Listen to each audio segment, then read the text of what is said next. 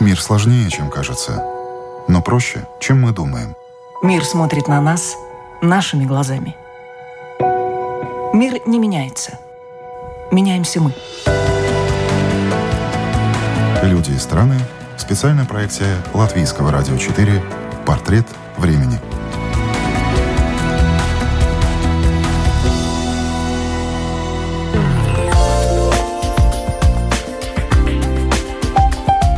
Маргарита Третьякова долго привыкала к мысли, что станет врачом. Не хотелось ошибиться с выбором карьеры и жизненного пути, но сегодня она вряд ли променяет эту профессию на какую-то другую. Из Латвии в Бельгию Маргарита переехала, как только ей исполнилось 18. Закончила там медицинский вуз, сейчас специализируется на педиатрии. Уганда, Гватемала, островная Франция, где только девушка не работала, набиралась опыта, знакомилась с другими культурами. А недавно окончила курс тропической медицины и в планах продолжить работу в экзотических странах. Это программа «Портрет времени». Меня зовут Яна Ермакова, и сегодня говорим о медицине в разных странах, о том, что мобильность стала новой нормой и о том, как с нуля добиться успехов в чужой стране. А уехать в 18 лет – это такое ваше желание было или родители повлияли на то, что 18 лет исполнилось, вот она свободная взрослая жизнь, давай, дерзай, вперед? Ну, я уезжала в 2010 году, это были как раз времена сразу после кризиса, и поэтому, на самом деле, большинство людей, кто тогда могли себе позволить уехать, уезжали. Из моего класса, мне кажется, на тот момент в Латвии осталось человек шесть, все остальные разъехались по разным странам. Поэтому это было, наверное, влияние времени в первую очередь, такое немножко массовое настроение, что нужно ехать, потому что в Латвии ничего не светит, а за границей будет лучше. Uh, мои родители меня всегда поддерживали, на самом деле, в этом желании. Они точно не отговаривали и всячески мне помогали. Но такого, что они меня выставили за дверь, такого точно не было. Но вот эти 10 лет за границей, они какими для вас были? Очень разными. Ну, первое время было очень э, тяжело, потому что я каждые две недели меняла свое мнение. Я меняла мнение на «я хочу вернуться», «я хочу здесь остаться», потом «нет, все-таки в Бельгии хорошо, больше возможностей», потом снова очень начинаешь скучать. Первые там даже несколько лет меня реально очень-очень мотало. Потом уже с э, тем, как я начала как раз-таки больше путешествовать по миру, я поняла, что это как раз-таки те возможности, которые мне предоставила Бельгия. Если бы я осталась в Латвии, у меня бы такой возможности, скорее всего, не было бы. И тогда я начала куда как больше ценить это. И уже стало меньше сомнений. И с того момента, как я начала работать в педиатрии, уже ну, как бы специализироваться, там сомнений становится все меньше и меньше. И, конечно, я больше рада возможности, тем возможностям, которые у меня есть здесь. А почему медицина и почему Бельгия? Окей, okay, медицина у меня будет, наверное, не совсем классический ответ, потому что большинство врачей, мы всегда думаем, о, там, я хотел быть врачом с самого детства. Для меня это было не так. У меня в семье нет врачей, и мне кажется, когда я поступала на медицинский, я, на самом деле, не до конца понимала, что это из себя представляет профессия, но это был рациональный выбор. Я всегда была заинтересована в биологии, химии, как работает наше тело, и это как бы казалось той специализации, которая будет поддерживать во мне интерес и мотивацию очень-очень долгое время, потому что все остальное я боялась, что оно мне наскучит, и мне будет неинтересно этим заниматься спустя какое-то время.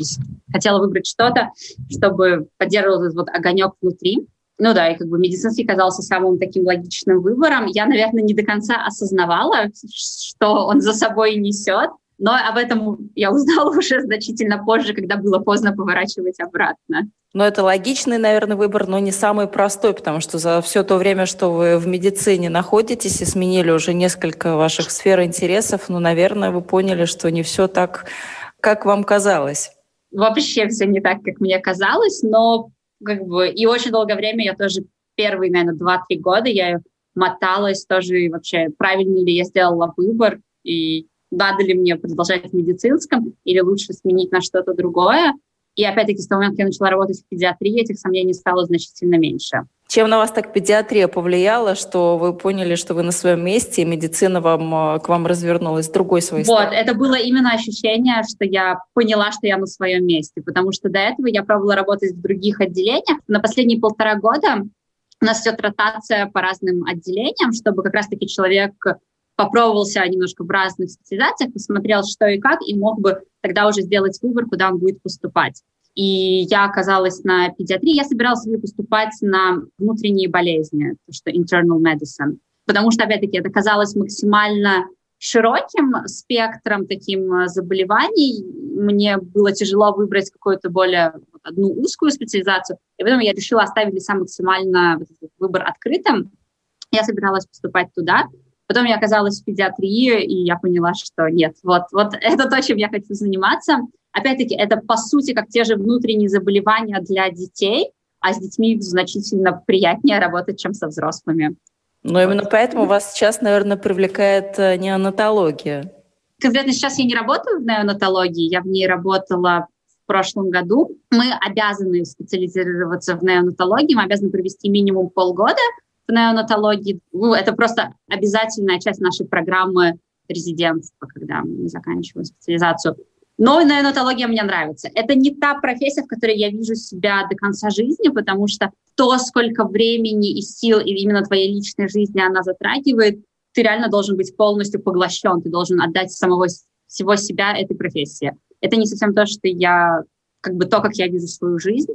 Вот, мне как бы все еще важно разделять мою профессиональную и мою личную жизнь. Мне бы хотелось, чтобы для моей личной жизни оставалось тоже немножко времени. Вот, поэтому неонатология все-таки не совсем для меня, но это однозначно, да, мне нравится неонатология. У вас э, вот эта вот э, уверенность появилась, что должна быть личная жизнь и должна быть работа именно с появлением коронавируса, который очень сложно переносят именно работники медицинской сферы, потому что во многом на их плечи э, легла вот эта вот забота о больных, о пациентах. Как я понимаю, в вашей сфере, может быть, меньше вот этого вот? Мы как раз-таки действительно были наименее, наверное, затронуты из всех специализаций особенно неонатология, да и, в принципе, педиатрия. И даже в какой-то момент в там, прошлом марте-апреле у нас было пусто, то есть такого не бывало до этого никогда. Я на тот момент уже, это был мой третий год, я уже знала, сколько пациентов примерно как бы в каком сезоне, и у нас всегда очень много, понятно, пациентов, это декабрь, январь, когда очень много вирусных вот этих ОРВИ, и потом оно идет чуть-чуть на спад в феврале-марте, но все еще поток пациентов очень-очень большой. А в прошлом году, когда объявили карантин в Бельгии, всем было страшно выходить из дома, у нас очень сильно упало количество работы и количество пациентов. То есть, на самом деле, в этом плане, да, нас меньше затронуло. А по поводу разделения личной жизни и профессиональной, это осознание пришло намного раньше, потому что, будучи резидентом в педиатрии, мы работаем очень много, и у нас очень-очень много ночных смен. И э, когда ты работаешь очень много суток, э, каждую неделю, иногда два раза в неделю у тебя суточные смены. Помимо этого еще как бы обычная работа, то ты начинаешь очень ценить время, когда ты не работаешь и которое ты можешь посвятить себе. Но мне кажется, вы начали ценить э, время, когда вы работаете, когда вы начали работать в других странах. Это Франция, Уганда, Гватемала остров Майота, то есть можно перечислять и перечислять все точки на карте, прям вот флажочки расставить и посмотреть, а действительно, какое же количество я успела посетить, что я успела посмотреть. Но это преимущество работы врачом, то, что ты можешь, да, поехать в разные страны, и как бы твоя профессия всегда нужна. Это вот. были какие-то проекты «Врачи без границ» или это были какие-то вот отдельные такие разовые истории? Это были разовые истории каждый раз. В Уганду я уехала еще, когда я была в университете, и тогда у нас вот это была обязательная ротация, и была возможность эм, как раз-таки остаться там либо в Европе, либо поехать в какие-то страны развитые, например, США, Канада, и была возможность поехать в страны третьего мира. Поскольку я как бы планировала работать э, с большую часть своей жизни в Европе, то я решила, что это хорошая возможность посмотреть, а как же живут не в Европе, как это происходит в другом месте. И оказалось, что это очень по-другому, это совсем не то, чего я ожидала, это такое было раскрытие границ э, внутренних. Поэтому, да, как бы в Уганду я попала таким образом, это было больше из интереса и посмотреть, как же там живут. В Гватемалу я поехала уже как бы зная, что работать вот там в странах с ограниченными ресурсами мне интересно, мне нравится, это такой челлендж, э, Вызов. Э, и плюс это был проект, за которым я э, следила еще, когда я училась в университете. Я была подписана на дневник основательницы э, вот этой вот клиники, благотворительной клиники в Гватемале, Вика Валикова. Я долго следила за ней еще, когда идея этой клиники, она была просто в зародыше. И когда они ее построили, я помню, это было в феврале, они ее открыли, а я как раз, это был мой последний курс, для меня было очевидно, что как бы, я хочу поехать туда, я хочу помочь вот этому проекту, который только-только начинается. Ну и как бы для меня, как для молодого специалиста, тоже было интересно попробовать свои силы, э, не как бы уже закончив университет, как бы первый вот этот вот опыт э, поработать с пациентами самостоятельно. Вот, это был с Гватемалой. На Майоту я попала на самом деле случайно. Я собиралась поехать в Латвию. То есть мой план на самом деле был вернуться на полгода в Латвию, посмотреть, каково это работать в медицинской сфере в Латвии. Но у меня не сложилось, потому что, э, ну, в основном из-за там, финансовых вопросов э, мы не договорились. Ну и как бы это было действительно очень э, сложно и непонятно, потому что в Латвии э, совершенно не привыкли вот к этому обмену э, молодых врачей. Ну, это совсем не развито, совершенно не поставлено. И мало было желания с их стороны, как мне показалось тоже, чтобы я к ним приехала. Возможно, с моей стороны тоже сделала недостаточно, но как бы вот мы не сошлись. И поэтому мне пришлось довольно в быстром порядке искать, куда же можно поехать еще. Про Майоту я уже слышала на тот момент. Она была в моих планах, но в более дальнейших планах. Вот. Но поскольку как бы, оказалась такая ситуация, что мне нужно было где-то найти место практики, то я вспомнила о Майоте, и оказалось, что там готовы меня принять так я попала на Майоту. Вот вы когда прилетели, что вы там увидели? Насколько уровень жизни вашим представлениям соответствовал? У меня было очень мало представлений, если честно, потому что, в принципе, его точное расположение я узнала уже примерно после того, как я уже договорилась, что я туда лечу ну, как бы я знала, что это часть Франции, я знала, что это в том числе и Африка, потому что Африка окружает ее совсюду. К Африке я была готова, я предполагала, что будет плюс-минус как в Уганде. На Майоте очень большой контраст. Это вот реально остров контраста, потому что есть э, бедное население, состоящее в основном из местных людей и из э, нелегалов э, коморцев, жителей соседних Коморских островов, которые нелегально приезжают э, на Майоту. И есть э, э, большинство белых людей на самом деле, которые приехали с материковой Франции, которые приехали туда буквально на там, пару месяцев, может быть год, может быть даже пару лет, но которые не являются местными жителями. И это люди, которые работают либо в больнице, либо учителями в большинстве своем, либо где-то в в более административной, там, в коммуне, в мэрии, по сути. Э, и это люди, которые очень хорошо получают, у которых очень-очень много вот этих вот э, социальных и финансовых плюшек. И поэтому разница в уровне жизни, она абсолютно она огромная, она как бы это реально небо и земля. Когда у тебя абсолютные трущобы, вот как, как мы представляем трущобы, когда мы думаем об Африке, у тебя вот это, и там буквально на улице напротив э, особняки с э, бассейнами личными, люди, которые ездят там на катере смотреть на дельфинов и китов, которые занимаются дайвингом, и, ну, как бы это это очень большая разница. А вы как себя при этом чувствовали? Вы начали зарабатывать хорошие деньги, потому что вам чуть ли не как министру начали платить, да, ну плюс-минус. И тут же начали пользоваться всеми вот этими благами, своими плюшечками маленькими. Или вы почувствовали, наоборот, себя как-то неуютно, что вот у меня есть деньги, а рядом у какой-нибудь бедной семьи их нет, и вроде бы по-человечески хотелось бы помочь. Вот какие у вас чувства были? Наверное, они какие-то были противоречивые в этой стране. Они очень противоречивые, потому что остров тебе, когда есть деньги, позволяет очень-очень много. И у тебя действительно есть возможность э, там я уже упоминала дайвинг, и я, например, я занималась регулярно дайвингом, когда я там была. Я очень много путешествовала по самому острову, много куда ходила и что делала. Как бы я, честно, пользовалась. Я пользовалась, наверное, всеми преимуществами своего положения. Но когда была возможность. Я помню, у нас было в какой-то момент, нам больница отдала талоны 50 евро в ближайший продуктовый магазин. То, что мы сделали, мы скинулись всем как бы отделениям и отдали эти талоны бедным, которые в городе были. Потому что ну, у нас и так уже есть деньги, у нас есть зарплата, чтобы позволить там эти 50 евро. Для нас ничего не поменяют, а для, как бы, для людей это еда. Но проблема в этих местах, что ты тоже ты не можешь постоянно Эм, постоянно чувствовать себя виноватым. ну, это, это тоже это, это ни к чему не приведет. Помимо того, что... Потому что невозможно всех спасти, к сожалению, что бы ты ни пытался делать, просто деньгами, не изменяя систему, ты не можешь им помочь. Поэтому, как бы, помимо вот этого, да, чувства вины, оно ничего себе больше на самом-то деле не принесет. Вот, надо менять систему, но я, например, не чувствую в себе сил менять систему, я работаю врачом, и я стараюсь э, помочь людям, будучи врачом. Я не министр, чтобы менять систему из самого начала, самого корня.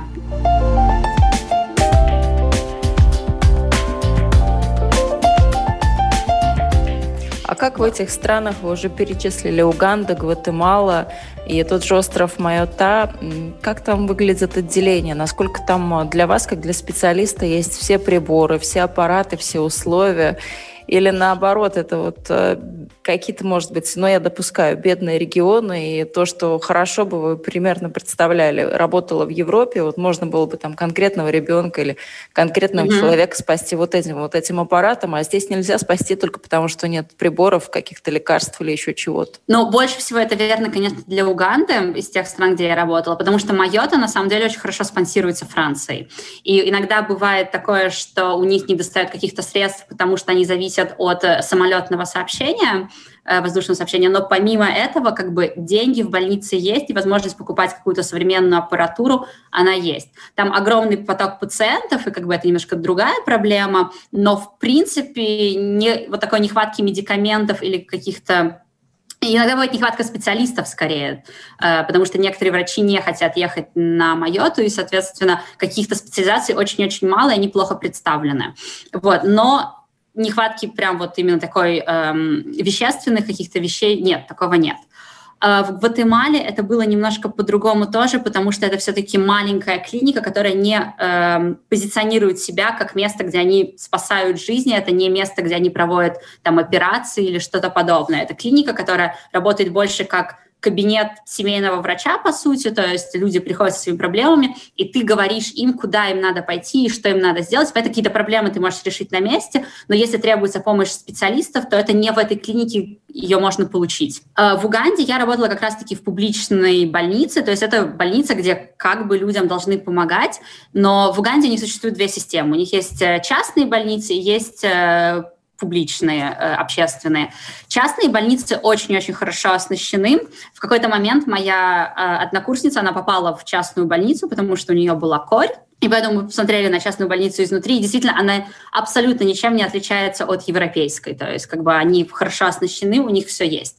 В общественной больнице в Уганде это совсем не так. То есть даже э, банальный пульсоксиметр, это такая штучка на палец, которая меряет уровень кислорода и частоту сердцебиения. Это базовый, это реально базовый предмет, который есть повсюду, везде, в любых больницах, в любых отделениях, в, не знаю, в количестве десятков штук.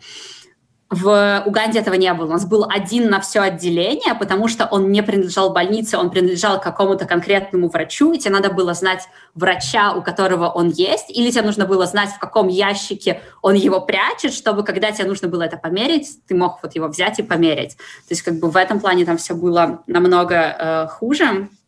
С медикаментами у них был доступ как бы именно медикаментов запас был, но большинство медикаментов были платные. Есть определенный э, медика- список медикаментов, которые раздаются э, государством бесплатно. Например, все, что касается лечения ВИЧа и туберкулеза, это бесплатно. Но если нужны какие-нибудь там антибиотики или какие-то более специфические медикаменты, то это из кармана пациентов. И большинство пациентов, которые идут в общественные больницы, а не в частные, это люди, у которых нет э, большого запаса денег, и поэтому иногда проблема тупо в том, что как бы, ну, у них нет денег, чтобы купить медикамент, который есть. То же самое с дополнительными анализами. Там э, какой-то базовый набор, например, базовый анализ крови, он был бесплатный для всех, но если требовалась там компьютерная томография, в МРТ я уже даже не говорю, или даже рентген э, легких, это не всегда было доступно, потому что не всегда у людей была возможность заплатить за это. Хотя это стоит, я не помню точные цены, но, по-моему, компьютерная томография стоила в районе 100 долларов, что-то такое. Это не так много, но как бы для большинства людей это были неподъемные цены. И что было в Уганде еще, я помню, некоторые люди, которые скапливали деньги, у них были какие-то эти накопления, они обычно шли изначально в частные больницы и тратили там большие суммы, потому что частные больницы стоили очень и очень много. И если они уже в частных больницах, истратив все свои деньги, все еще не находили помощи, тогда они уже шли в общественные. Но они шли туда уже как бы истратив все свои деньги в частных. И это была большая-большая проблема. А с каким опытом вы вернулись из э, вот этих стран? Это был действительно, как вы сказали, какой-то вызов? Это был ваш э, профессиональный багаж? Вы дополнили чем э, вот из этих стран? Ну, это точно культурный опыт, как бы это, мне кажется, знакомство с новыми культурами, с новыми странами, людьми, которые живут там, пообщаться с ними, узнать, как они видят этот мир, как они воспринимают вообще все происходящее, это всегда очень интересно. И с точки зрения именно профессиональной, тоже это было, как я уже говорила, в Уганде, где у нас было, не было возможности всегда там, назначать дополнительные анализы, ты больше э, базируешься на своем, как это называется, своем клиническом экзамене пациента. То есть если в Бельгии ты можешь сказать, окей, я хочу вот этот, этот и этот анализ, совершенно не думая о цене, то в Уганде ты должен реально думать о том, может себе пациент это позволить или не может.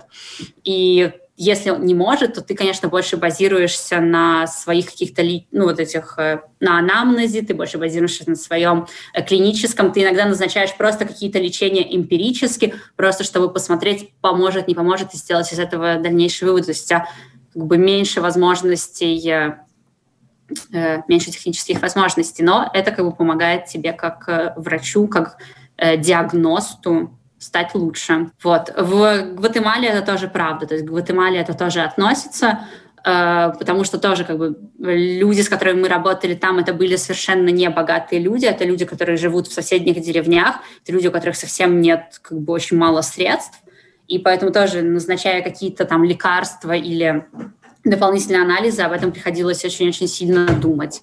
А, на Майоте это было меньше проблемы, потому что там как бы Франция, у них даже если ты приехал нелегально, у тебя есть какие-то базовые права, у тебя есть э, там базовая социальная защита, которая покроет, по крайней мере, в неонатологии, которая покрывала э, все вот эти вот затраты, и поэтому там мы об этом думали меньше. Ну, что касается этих небогатых стран, вы сказали, что люди сами по себе довольно бедненько живут, э, в деревнях живут. То есть логично предположить, что уровень образования низкий и уровень знания о каких-то медицинских э, своих симптомах и, в принципе, недоверие к медицине довольно высокое. Как вы сталкивались с какими-то такими случаями, когда, может быть, на принятие решения о том, лечиться, не лечиться, там, рожать, не рожать детей влияла религия или какие-то вот, ну, не знаю, общественные стереотипы или какие-то убеждения, которые передаются нам из поколения в поколение? Ситуаций много, но таких ситуаций много не только в Уганде. Такие ситуации как бы иногда встречаются и в Европе тоже. То есть э, то, что там бабушка как лечила, это, ну, это же святое. Все, все так и лечат. То есть стали менять вот эти вот укоренившиеся какие-то идеи в людях довольно тяжело. Да, это, конечно, правда и в Уганде, и в Гватемале, но это также правда и в Бельгии, и в Латвии наверняка тоже. Э, конкретный случай я помню мужчину, который пришел с лимоном, прикрепленным к его голове, замотанный э, таким бинтом, там был кусок лимона, это был способ лечить головную боль. Почему-то он не помог. Вот это такой, скорее, анекдотичный случай из такого, чтобы прям серьезного. Лично на моем опыте не было. Нет, был, наверное, парочка. То есть женщины, которые не хотят рожать в больницах, женщины, которые хотят рожать э, дома, вот как бы в деревне с повивальной там акушеркой какой-то, но у которой нет медицинского такого образования, э, Таких было много в Гватемале, потому что ну, они так привыкли, это их традиции. Вот. И мы старались им объяснить, почему, во-первых, за беременностью нужно следить, почему как бы нужно периодически ходить к врачу и сдавать там анализы мочи, крови и прочее, прочее. То есть в этот момент э, там, следить за давлением, за развитием плода. И потом, да, почему все-таки рожать э, в больнице лучше, чем рожать э, на земляном полу у себя ну, наверное, там не стоит вопрос, рожать или не рожать. А вот в Польше он стоял, по-моему, в прошлом году очень остро, когда правительство запретила аборты, но там по меди... долгая была история, кому можно, кому нельзя делать аборт. Как вы к этой теме относитесь? Она очень а, широко прозвучала в средствах массовой информации в прошлом году. Отголоски до сих пор мы наблюдаем, когда начался медицинский туризм в соседние с Польшей страны и так далее. Честно, мне кажется, это вообще абсурдно, что в 21 веке мы говорим женщине, в каком случае она может распоряжаться своим телом, в каком случае не может. То есть для меня вопрос абортов, он вообще очень очевиден, и я не понимаю, почему еще есть люди в Европе, в первом мире, для которых он не является настолько очевидным. Нет, любая женщина имеет право распоряжаться своим телом так, как она хочет, и как показывают даже предыдущие года, страны, в которых э, запрещены аборты, в них не уменьшается количество абортов, в них возрастает только женская смертность. На это есть прекраснейший пример из Румынии середины 20 э, века, когда они там на 40 или 50 лет они запретили аборты. Количество абортов, насколько мы знаем, осталось примерно таким же, но то количество женской смертности очень и очень сильно на этот период увеличилось. Количество женщин, которые были госпитализированы в больнице, количество просто умерших женщин. И потом, в момент, когда они разрешили снова аборты, о чудо, количество э, смертности среди женщин снова упало. Поэтому как бы, почему мы не учимся на этих ошибках, почему мы все еще это обсуждаем, для меня, для меня это большая загадка. Мне кажется, очевидно в данном случае, что любая женщина имеет право совершить аборт вне зависимости от как бы, обстоятельств беременности. Вот. Но многие опасаются, что они потом не справятся с э, Э, ребенком, у которого есть какие-то проблемы, как в бедных странах к этому относятся? Ведь для них тоже фактически, ну сейчас, может быть, кощунственное слово скажу, но если семья и так бедная, то есть ребенок с проблемами, за которым нужен особый уход, ну, наверное, это абуза в этой семье. Или там это воспринимают совершенно по-другому? Меня в этом плане на Майоте как раз-таки очень поразило их отношение. Для них ребенок вот как бы не такой, как все, это была не абуза, это означало, что Бог их выбрал как семью, которая способна помочь такому ребенку, как семью, которая способна правильно позаботиться о таких детях. То есть это было скорее такое божественное благо... Я забыла слово по-русски. Ну, благодать такая Божья. Да, да, да, божественная благодать, что вот как бы он предоставил нам ребенка. Да, это как бы трудность, но он э, позволил нам заботиться об этом ребенке, значит, он считает, что мы можем, что это в наших силах. Мне кажется, это замечательно, когда люди так к этому относятся. Вот. В теории, я думаю, что, ну, как бы, в реальности, конечно, далеко не все семьи хорошо относятся к таким детям, и это грустная правда жизни, но, опять-таки, это и в Европе, и не в Европе. Детям с э, какими-то умственными или физическими недостатками тяжелее живется, и их семьям тоже. Ну вот в этом плане, наверное, мне нравится Бельгия, простите, я вас перебью, потому что в Бельгии они стараются максимально упростить жизнь и для родителей, и для детей. Тут существует очень много центров, и здесь не принято стыдиться таких детей. Здесь действительно сделано очень-очень много для таких семей и для таких детей – то есть есть центры, куда люди могут обратиться. Здесь очень большая социальная помощь. То есть для таких детей там всякие э, медикаменты. В принципе, все, что связано с медицинской частью, оно бесплатно. Все, что связано с образованием, насколько оно возможно, оно тоже насколько я знаю, в принципе, бесплатно или, по крайней мере, очень сильно спонсируется государством. Вот, и как бы поэтому это является намного меньшей обузой для родителя, и они не должны прятать этого ребенка, и у них есть, как бы, да, возможность э, они не боятся показывать этого ребенка, и у них есть какая-то тоже финансовая помощь для этих детей, потому что это правда, что они занимают больше времени и больше финансов.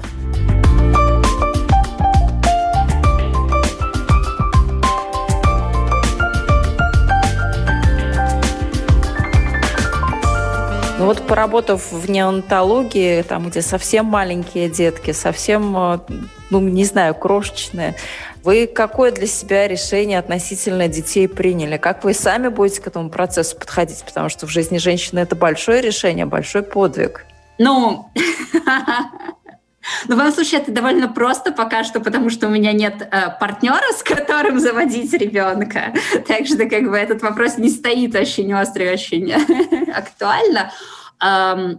Я бы хотела детей когда-либо в своей жизни, но я точно буду рожать в больнице, например, если это вопрос.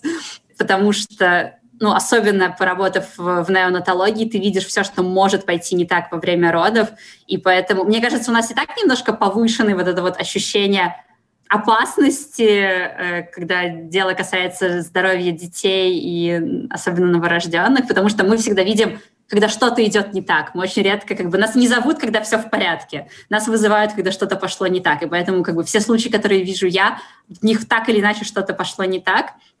Вот, и поэтому, как бы, у меня в этом плане, конечно, такой байс ментальный. Ну да, я бы точно рожала в больнице, но вы не тот человек, который после того, как посмотрел, как все это происходит, как детки рождаются и вообще насколько этот процесс такой непростой, вы не стали child-free. Я вот к этому веду. Нет, я не стала child-free. Я бы не могла работать гинекологом. Мне, на самом деле, очень-очень не нравится сам процесс родов. Мне, мне кажется, это ужасно. Мне невероятно жалко женщину в момент родов и то, как она кричит. Но вот этот вот момент, когда ребенка достают и кладут маме на живот, на грудь, это просто там буквально за секунду такой спектр чувств, и вот эта женщина, которая просто секунду откорчилась от боли, расплывается в самой довольной улыбке в мире, это прекрасно, это абсолютно прекрасный и восхитительный момент, и вот этот момент мне нравится. Но все, что до этого момента, на самом деле очень стрёмно. И я рада, что я не работаю гинекологом, и что меня зовут, когда ребенок уже снаружи, а не внутри. Ну, вы знаете очень много не только о детях, в принципе, об организме человека. Что, вот по вашим ощущениям, вы знаете о человеке, а что еще не знаете? Потому что очень человек сложное существо, очень у нас системы как-то так тонко настроены, сложно работают, взаимодействуют друг с другом. То, с чем мне сложнее всего работать, это психиатрические заболевания. Это то, как бы, к чему, мне кажется, я не предрасположена в принципе по натуре, и то, с чем мне действительно тяжелее всего как-то во-первых, мы мало знаем об этом, то есть далеко не все психиатрические какие-то заболевания мы можем объяснить с помощью там, гормонов и неправильных каких-то э, эндорфинов, допаминов и прочее э, нейромедиаторов в нашей голове. И конкретно для меня мне просто мне тяжело с этим работать. Я бы не могла этим заниматься. А что касается вашей дальнейшей жизни, вы намерены в Бельгии оставаться или, поскольку вы знаете, сколько уже языков? Ну, наверное, французский, ну, наверное, английский. Еще какой-то русский, да. Ну, как бы латышский, я его немножко забываю уже 10 лет как, но я его все еще считаю, как знаю. И в какой-то момент я учила испанский, когда я, собственно, работала в Гватемале, но я его с тех пор не очень использую, поэтому я его так не очень считаю. Но Бельгию вы выбрали в качестве своей такой вот э, основной страны. Да, но Бельгия это страна, в которой я сейчас получаю свою специализацию, э, поэтому как бы я должна работать в Бельгии. У нас есть возможность полтора года отработать вне Бельгии на протяжении вот этих пяти лет специализации. У меня была возможность полгода отработать на Майоте. Я надеюсь, на самом деле, еще, может быть, куда-нибудь уехать, но это пока не точные планы. Я закончила на самом деле сейчас вот с сентября по март я училась на тропической медицине в Антверпене. Это курс тропической медицины на протяжении полугода. В Антверпене есть очень-очень хороший институт тропической медицины. Э, ну и как бы идея была закончить этот курс и все-таки как-то его использовать в жизни. То есть это было бы в идеале все-таки уехать снова куда-то, Э, с какой-то другой организацией, с какой-то НКО уехать и практиковать тропическую медицину. Вот, но опять-таки это не то, что я как бы там готова делать до старости. Это э, планы на то время, что у меня нет семьи, у меня есть силы, э, и как бы я ни, никуда конкретно не привязана. В дальнейшем, я думаю, это будет зависеть от многих, э, многих параметров. Но пока что это ближайшие планы. А чем вас заинтересовала именно тропическая медицина? Тем, что это что-то необычное, это не то же самое, что есть везде в Европе, это экзотика или почему? Потому что я хочу уехать снова работать в странах с ограниченными ресурсами, и подход в этих странах, он не такой же, как подход в Европе. Из-за того, что, опять-таки, как мы говорили, у тебя не такие же заболевания, и поэтому, э, чтобы лучше как бы работать, чтобы ты был более полезен находясь в тех странах, нужно получать дополнительное образование, нужно, чтобы все-таки, э, ну, как бы это, это опыт, который нужно знать, надо, чтобы кто-то тебе это объяснил, рассказал, показал. Вот, и поэтому был да, курс тропической медицины. Что для вас самым таким шокирующим было из этого курса? Потому что все всегда пугают, когда только летят в тропические страны или наоборот возвращаются, о каких-то червях рассказывают, о каких-то маленьких там, не знаю, субстанциях, которые под кожу могут залезть, и потом вообще будешь целую жизнь с этим бороться и сражаться. Что вас шокировало? Я не знаю, что меня шокировало. Я была более-менее готова ко всему есть некоторые очень-очень страшные вирусы, которые как раз-таки встречаются вот там в районе Центральной Африки, которые действительно очень, очень стрёмно проявляются. Были, ой, я знаю, э, был микоз, который мы проходили, который выглядел абсолютно отвратительно на картинках. Нет, было, наверное, лучше даже заболевание. Лишманиаз.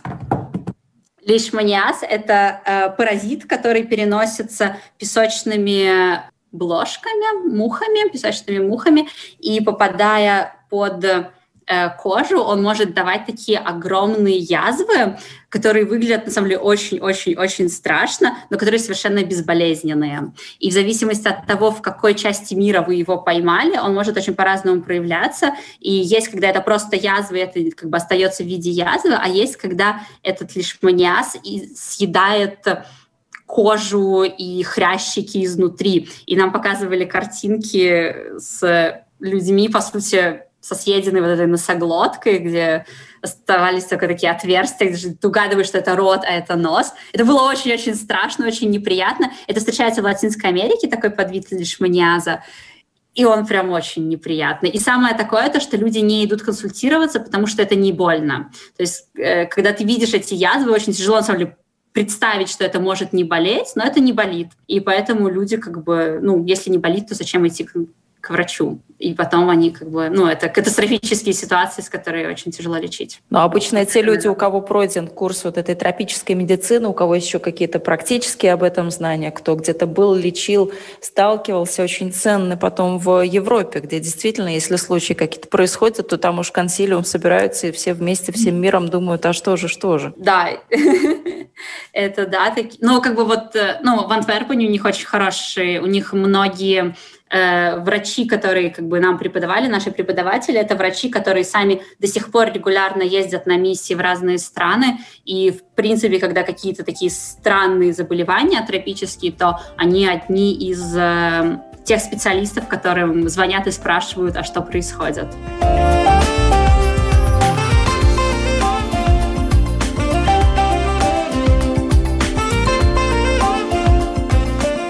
Чем вам Бельгия нравится? Потому что страна очень хорошая, маленькая, аккуратная. Бельгия хорошая, маленькая страна.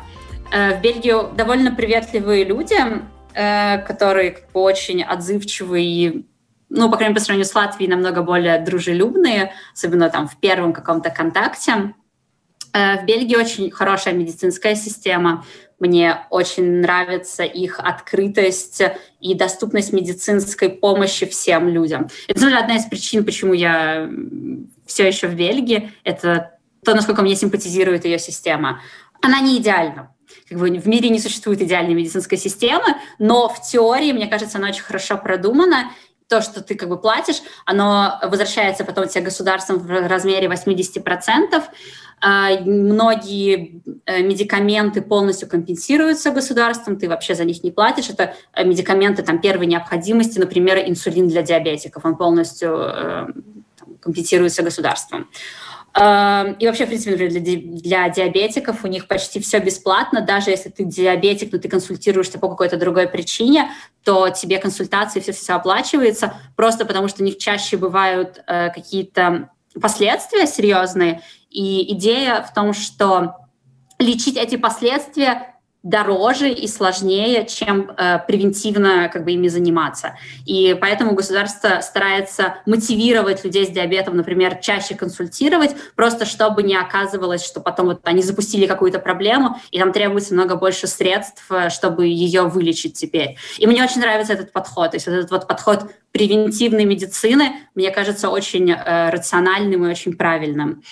И здесь очень открытость для людей, у которых нет даже легального статуса в Бельгии. То есть, например, если ты приехал нелегально в Бельгию, ты нигде не зарегистрирован, ты все еще имеешь право прийти в больницу, и органы, определенные как бы, организации, они Э, полностью покроют эти расходы, и они не сообщат там в полицию, что вот тут такой-то нелегал э, присутствует. То есть как бы полиция отдельно и медицинская система, медицинское здравоохранение отдельно. И это, мне кажется, очень, очень важным, и я очень уважаю этот подход в Бельгии. А еще в Бельгии хороши знаменитые бельгийские вафли и, конечно же, пиво, признается наша сегодняшняя собеседница, врач-педиатр Маргарита Третьякова из Бельгии. Вы слушали программу «Портрет времени». Сегодняшний выпуск для вас подготовила я, Яна Ермакова. На этом прощаюсь. Всего доброго и до новых встреч.